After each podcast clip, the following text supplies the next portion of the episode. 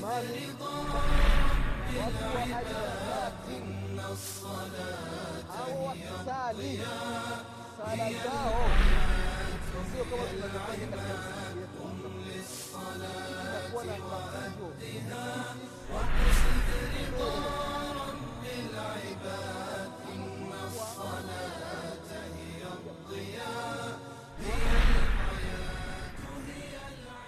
بسم الله الرحمن الرحيم الحمد لله رب العالمين الرحمن الرحيم مالك يوم الدين اياك نعبد واياك نستعين اهدنا الصراط المستقيم صراط الذين انعمت عليهم من النبيين والصديقين والشهداء والصالحين غير المغضوب عليهم ولا الضالين. وأشهد أن لا إله إلا الله وحده لا شريك له وأشهد أن محمدا عبده ورسوله. إخواني في الله أوصيكم ونفسي بتقوى الله فقد فاز المتقون. ndugu zangu katika iman baada ya kumshukuru allah subhanahu wa taala na kumtakia rehma na amani kiongozi wetu nabii muhammadin salllahu alaihi wasallam pamoja na ahli zake na masahaba wake na waislamu wote kwa ujumla watakayefuata mwenendo wake mpaka siku ya qiama ndugu zangu katika imani na kuhusieni pamoja na kuihusia nafsi yangu katika swala la kumcha allah subhanahu wa taala. Ndugu zangu katika imani tunaendelea na kipindi chetu cha dini kipindi ambacho tunajifundisha mambo mbalimbali yanayohusiana na dini yetu ya kiislamu na haswa katika masala ya sala ndugu zangu katika imani. Leo insha allah tutaendelea na kukumbushana baadhi ya mambo ambayo inatakiwa ayafanye muislamu ndani ya sala yake ndugu zangu katika imani. Katika vipindi vilivyotangulia tulikumbushana baadhi ya mambo ambayo alikuwa akiyafanya mtume wetu muhammadin salllahu alaihi wasalama tukaishia ya kwamba mwislamu utapomaliza kusoma alhamdu na kusoma sura nyingine na kabla ya kwenda kwenye rukuu basi inatakiwa utulie kidogo. Ukishatulia kidogo halafu ndio unatoa takbiri ya kwenda rukuu hivi ndivyo alivyofanya mtume wetu muhammadin salllahu alaihi wasalama na ukienda rukuu kama tulivyosema katika vipindi vilivyotangulia basi unatoa takbira kwa kusema allahu akbar. Mikono unainyoosha ima saizi ya masikio au usawa wa mabega kama tulivyoonyesha katika vipindi vilivyotangulia. Unaenda rukuu na katika rukuu kama tulivyosema hivi vidole vinakuwa ni mufaraja unaviweka katika magoti halafu unajitahidi mgongo unakuwa umenyooka halafu mkono si umeunyoosha hivi hapana unakuwa umeupindisha halafu unasema maneno ya kwenye rukuu subhana rabi lazim mara, tatu.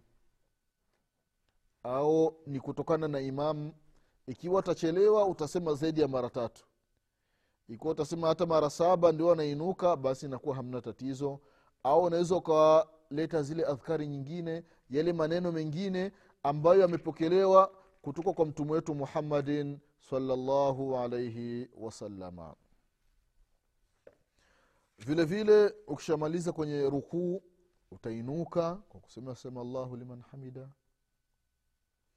Na katika hii samiallah liman hamida yale maneno ya kurukuu yamegawanyika yani yamepokelewa aina tofauti tofauti. Kuna namna kama nne zimethibiti kutoka kwa mtume muhammadin salllahu alaihi wasalama aina ya kwanza baada ya kusema samiallahu liman hamida ima utasema rabbana laka lhamdu hii ni aina ya kwanza.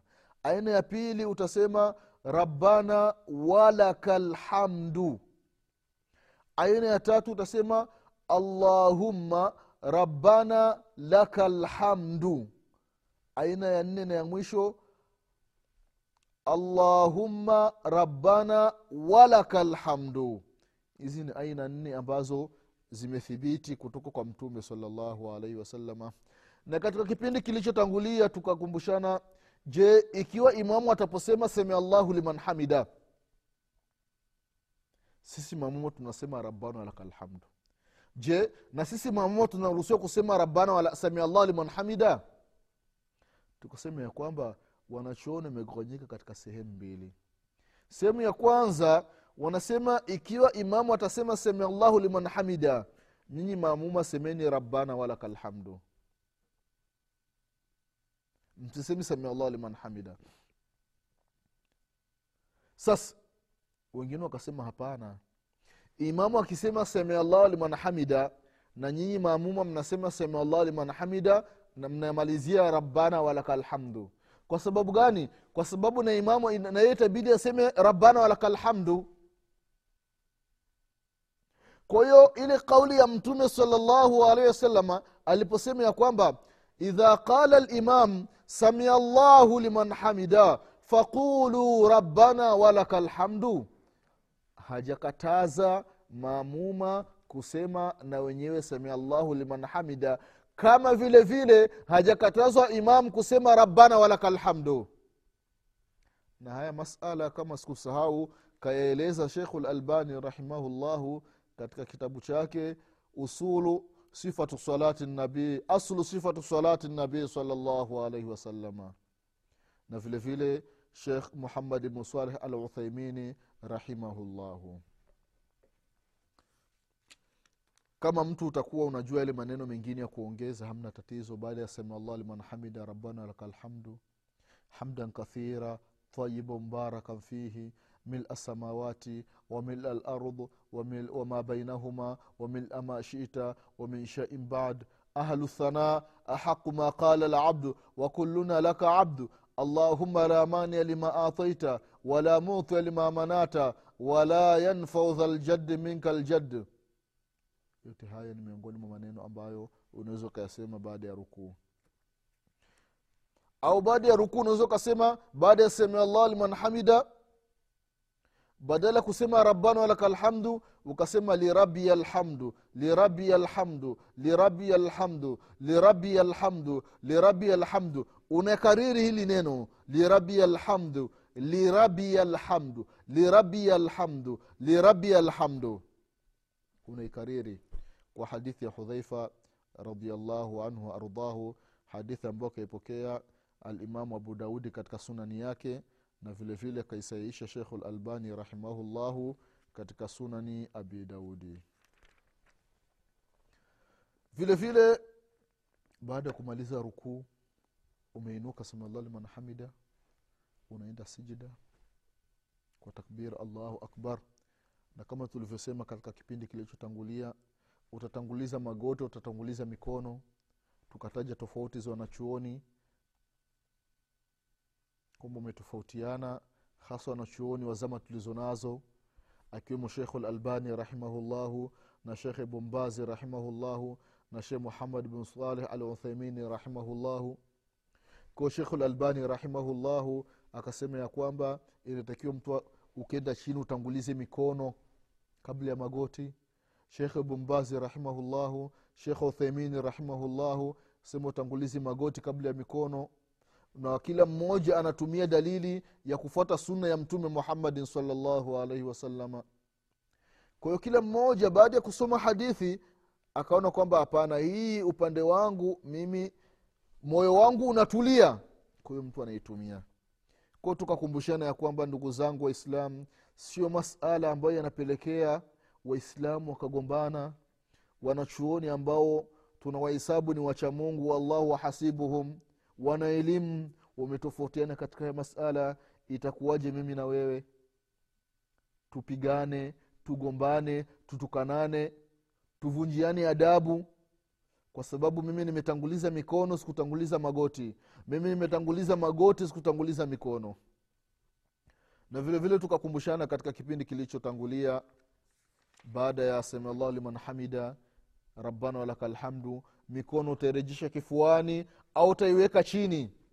Tukasema vile vile ni masala ambayo wametofautiana wanachuoni na hasa katika wanachuoni wa zama tulizo nazo shekhu lalbani rahimahullahu anasema ya kwamba nitakiwa mikono uiweke chini mikono usirejeshi kifuani kwa sababu anasema hakuna hadithi hata moja inayozungumzia kwamba mtu samia llahu liman hamida rabbana walaka alhamdu urejeshe mikono kifuani hakuna hadithi hata moja. Akaeleza haya masala katika kitabu chake sifatu salati nabii salllahu alaihi wasalama na vile vile katika silsilati lahadithi sahiha na vile vile katika kada zake silsilati lhuda wa nur akaeleza haya masala. Na akaulizwa na baadhi ya wanachuoni wakubwa wakubwa akasema huyo ndio msimamo wangu mpaka sasa sijaona hadithi ambayo inazungumzia kwamba baada ya rukuu ni kuweka mikono kifuani lakini upande wa shekhe ibn rahimahullahu au shekhe uthemini rahimahullahu wenyewe anasema hapana baada ya rukuu nitakiwa mtu urejeshe mikono kifuani kutokana na hadithi namna zilivyokuja. Kwa hiyo wanachooni wakatofautiana katika ya masala lakini hakuna mmoja ambaye amemtukana mwenzake wewe ni mjinga wewe ni hivi. Hapana itakuwaje mimi na ndugu zangu katika imani? Tutukanane katika masala ambayo hayana dalili ambayo ni ya wazi mtu ambaye akiona hadithi kwamba ametosheka na hii dalili anaifuata. Kwao mimi na ndugu zangu katika imani tusigombani mtu ambaye akirejesha mikono kifuani unamwambia kwamba ni mjinga au mtu ambaye akiweka chini unamwambia kwamba hapana we kwa hufati sunna? Haya ni masala ambayo ndugu zangu katika imani wametofautiana wanachuoni ambao ni wakubwa zaidi yetu kiumri na kiilmu mwenyezi mungu subhanahu wataala awape kila la kheri kwa sababu lengo lao ilikuwa ni kufikia katika haki na kuitafuta sunna ya mtume sahihi salllahu alaihi wasalama na sio lengo kwamba ubabe kila mtu aonyeshe elimu yake hapana. Kila mtu mwenyezi mungu amempa elimu na kila mmoja mwenyezi mungu subhanahu wataala amempa kudura uwezo wa kupitia vitabu mbalimbali. mbali kwa hiyo huyu mwenyezi mungu akamwafikisha kwamba haya masala ndiyo sahihi upande wake na huyu mwenyezi mungu akamwafikisha kwamba haya masala ndiyo sahihi upande wangu. Kwa hiyo mtu ambaye akichukua rai ya shekh uthaimini rahimahullah pamoja na ibumbazi rahimahullah na wanachuoni wengine ya kuweka mikono kifuani alhamdulillah. Mtu akichukua rai ya shekh alalbani rahimahullahu ya kuachia mikono alhamdulillah. Mtu akitanguliza mikono wakati wa kwenda sijida alhamdulillah. Mtu akitanguliza magoti alhamdulillah.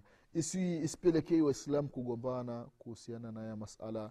Vile vile ndugu zangu katika imani tukakumbushana mambo ambayo anasema mtume saa salama pale tutapokuwa sijida basi tujitahidi viungu aina saba vifike chini. Na hivi viungu akavitaja mtume salallahu alehi wasalama kwamba ni bapa la uso pamoja na pua hii papa la uso hii sehemu ya kusujudia pamoja na pua ni kiungo kimoja. Na vitanga viwili vya mikono vinakuwa vitatu na magoti mawili vinakuwa vitano na vile vile vidole vya miguu vinakuwa saba. Na akasema mtume salallahu alehi wasallam ya kwamba hana swala hana swala hana swala mtu ambaye akisujudu pua lake halifiki chini. Ndugu zangu katika imani haya ni miongoni mwa makosa ambayo huwa tunayafanya ndani ya sala zetu. Watu tunasujudu lakini pua linakuwa ni juu kwa juu. Pua hatulifikishi chini. Inatakiwa islam tujitahidi pua lifike chini wakati wa kwenda sijida. Kwayo ndugu zao katika imani haya ni miongoni mwa mambo ambayo alikuwa akiyafanya mtume sala salama na akatuamrisha tuyafanye hivi vitu saba wakati wa kusujudu inatakiwa vifike chini. Vile vile ndugu zao katika imani katika vipindi vilivyotangulia tukakumbushana kwenda sijida unasema ile maneno ya sijida subhana rabi alala mara tatu au zaidi ya mara tatu au kuongeza ile maneno mengine subhanaka allahuma bihamdika allahuma ghfirli subuhi lqudus rabulmalaikati waruhu au adhkari nyingine ambazo zimethibiti kutoka kwa mtume wetu muhammadin salllahu alaihi wasalama na umeenda sijida umerudi kile kikao. Kwenye hiki kikao kuna tofauti kidogo. Baada ya kutoka samia allahu liman hamida ukenda sijida allahu akbar subhana rabi alala subhana rabi alala ukarudi allahu akbar. Kwenye hichi kikao baina sijidataini. Kuna baadhi ya watu baina baina ya sijida mbili mtu ananyosha kidole. Alafu ndo anaenda sijida ya pili. Haya masala ndugu zangu katika imani vile vile ni miongoni mwa masala ambayo wanachuoni wametofautiana yaani kunyoosha kidole baina ya sijida mbili. Wametofautiana kutokana na hadithi namna zilivyopokelewa. Na hadithi zipo katika sahihi muslim. Hadithi zinasema kwamba mtume salllahu alaihi wasalama mfano ukiangalia hadithi ya wail ibn hujur radiallahu anhu ardah anasema فاستقبل القبلة فكبر فرفع يديه حتى حاذتا أذنيه ثم أخذ شماله بيمينه فلما أراد أن يركع رفعهما مثل ذلك ووضع يديه على ركبتيه فلما رفع رأسه من الركوع رفعهما مثل ذلك ثم سجد ووضع رأسه بذا بذلك المنزل من, من يديه ثم جلس فافترش رجله اليسرى ووضع يده اليسرى على فخذه اليسرى وحد مرفقه الأيمن على فخذه الأيمن وقبض اثنتين وحلق حلقه ورأيته يقول هكذا وأشار بشر بسبابة وأشار بشر بالسبابة من اليمنى وحلق الإبهام والأسطى kwamba mtume salllahu alaihi wasalama katika hadithi ambayo ni ndefu inazungumzia sifa ya sala ya mtume salllahu alaihi wasalama kwamba akaelekea kibla akatoa takbira mikono hii akaelekeza upande wa masikio au upande wa mabega. Ikaja mpaka katika masala ya kwenye tahiyatu namna alivyofanya tahiyatu namna alivyoweka vidole kama tunavyokuja kuona mbele. Sasa ni hadithi ambayo kaipokea kaitaja shekh uh, ibnulqayim rahimullah katika kitabu chake maarufu zadi lmaadi na hii hadithi ya idha jalasa fi salati kwamba alikuwa mtume saa salam akikaa katika sala basi ananyosha kidole. Akikaa katika sala ananyosha kidole. Katika upokezi mwingine fi tashahudi kwamba katika tahiyatu ndio alikuwa ananyoosha kidole. Sasa shekhu uthaimini rahimahullahu akawa na maneno anasema anasema ya kwamba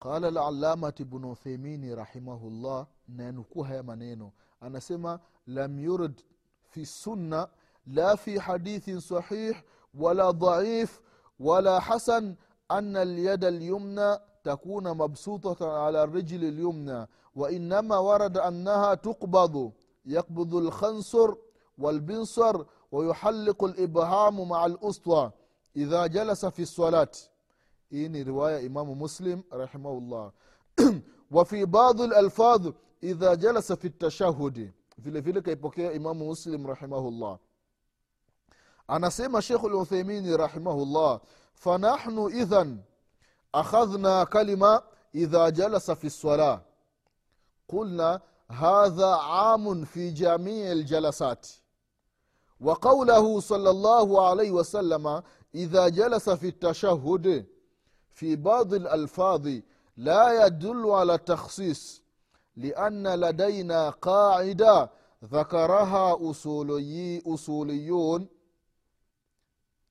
وممن كان يذكرها دائما الشوكاني رحمه الله في نيل الأوطار والشنقيطي رحمه الله في أضواء البيان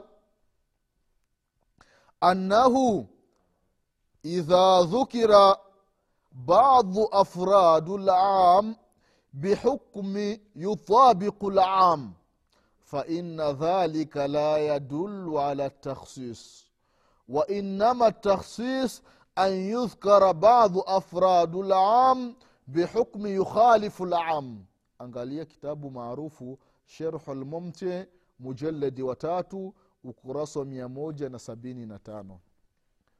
Kifupi cha haya maneno ndugu zangu katika imani anasema ya kwamba imepokelewa katika sahihi muslim kwamba mtume salallahu alaihi wasallam anasema imepokelewa katika hadithi ya mtume saa salama mtu anapokuwa katika, tahia, katika tashahudi anyooshe kidole.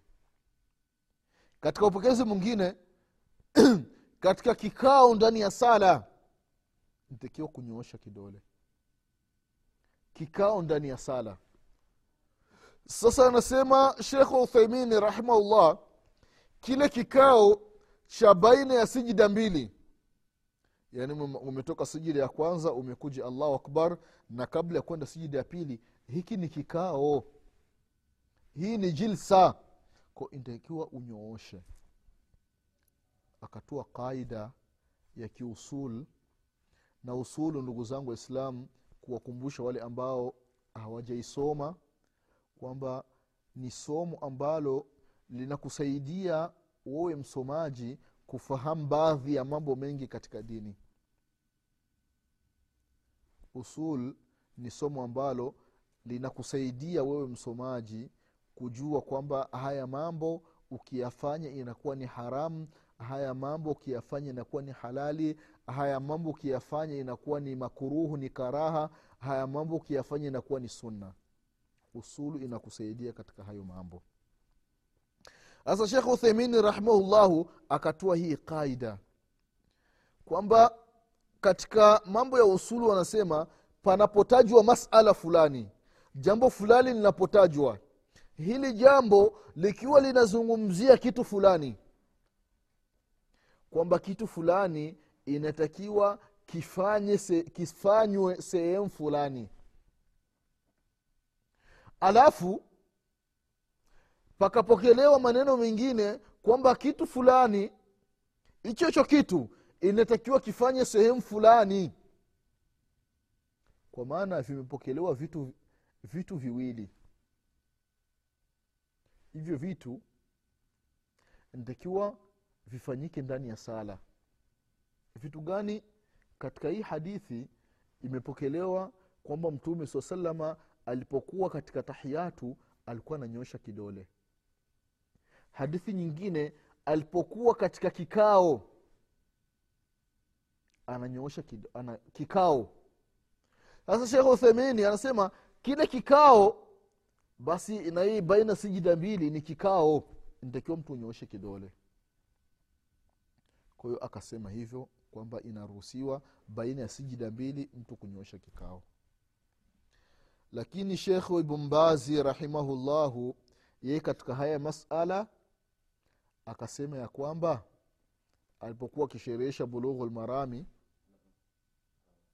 hadithi ya mia mbili na thamanini na mbili.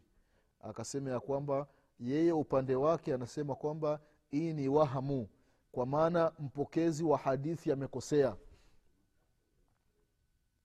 Badala ya kusema katika tahiyatu yeye akasema katika kikao. Lakini shekh uthaimini rahimahullahu anapinga haya maneno. Na shekh na shekhu lalbani rahimahullahu aliulizwa katika miongoni mwa maswali ambayo aliulizwa yanapatikana katika kanda zake ukiangalia katika silsilati lhuda wa nur aliulizwa hili swali kwamba mtu kunyoosha kidole baina ya sijida mbili. Hii hadithi akasema kweli hadithi ipo katika sahihi muslim lakini akasema rawi vile vile amekosea akaita ni miongoni mwa hadithi ambazo ni makulubu yani zimegeuzwa